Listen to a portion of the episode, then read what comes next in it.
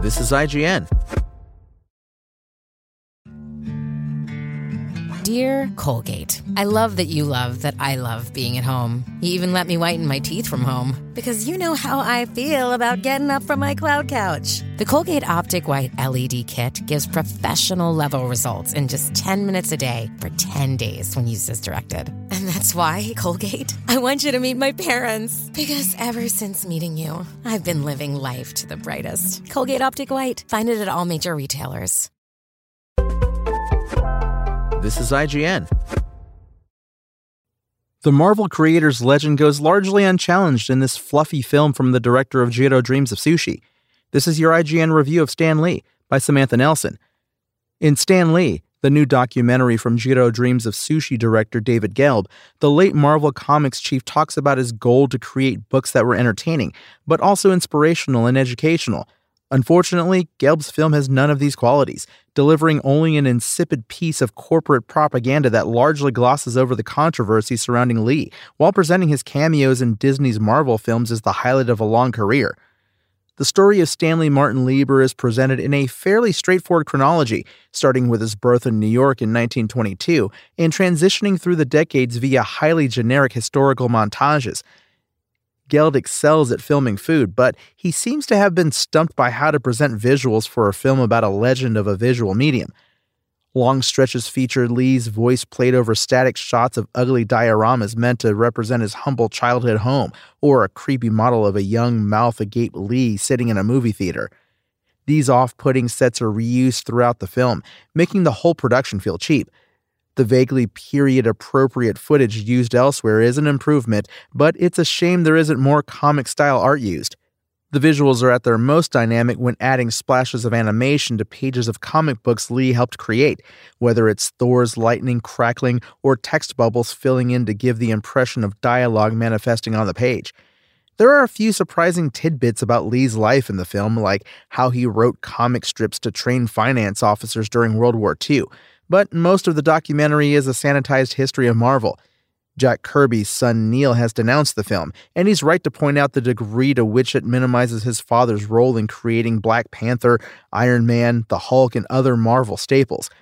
Lee's rise to editor of Marvel predecessor Timely Comics at the age of 17 makes him out to be some sort of plucky prodigy, but the rest of the story, that the promotion happened after Kirby and Joe Simon left for more lucrative opportunities at what would become DC Comics, is omitted.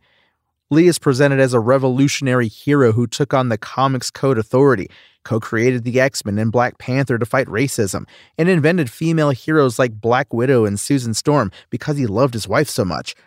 On occasion, there are tiny slips that bring up his less heroic pursuits, like the self dealing he did as editor in chief, where he paid himself as a freelance writer, or that the Fantastic Four was largely an attempt to copy the team format popularized by DC's Justice League. Stan Lee is frustratingly both narrow in its scope and vague in its facts. Lee at one point expresses his frustration about Marvel being sold, along with the characters he co created for the company, but there's no mention of the lawsuits he successfully filed to get a share of those characters' film rights. The time devoted to how much fan mail Marvel received is just another way for Lee to brag, lacking any of the humanity or humility with which the 1997 Star Trek documentary Trekkies addresses the same subject. A softball approach is to be expected from Stan Lee. After all, a more critical take on the man might seem like an odd fit alongside all the Marvel offerings on Disney Plus. But Disney also puts itself in the spotlight. From a shot of Lee at the premiere of The Avengers to a montage of his many cameos within the Marvel Cinematic Universe, the studio's film adaptations are presented as the apotheosis of Marvel Comics. Stan Lee glosses over all of the controversy surrounding the leader of Marvel Comics, at the expense not just of the other writers and artists who deserve credit, but of the documentary itself, which is a bland and uninformative work of brand building. This is a movie for those who primarily know Lee as the guy who has cameos all over the Marvel Cinematic Universe and don't really want to think of him, his legacy, or the comics industry as a whole as anything but the myths Lee weaved during his lifetime. Thanks for listening. My name is Tony Jackson, and for the latest news on Stan Lee, Marvel, Disney, and more, visit us at IGN.com. Spoken Layer. Want to learn how you can make smarter decisions with your money? Well, I've got the podcast for you. I'm Sean Pyles, and I host NerdWallet's Smart Money Podcast. Our show features our team of nerds, personal finance experts in credit cards, banking, investing, and more.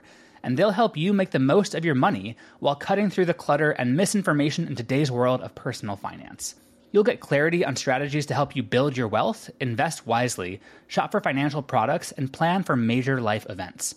Listen to NerdWallet's Smart Money Podcast wherever you get your podcasts.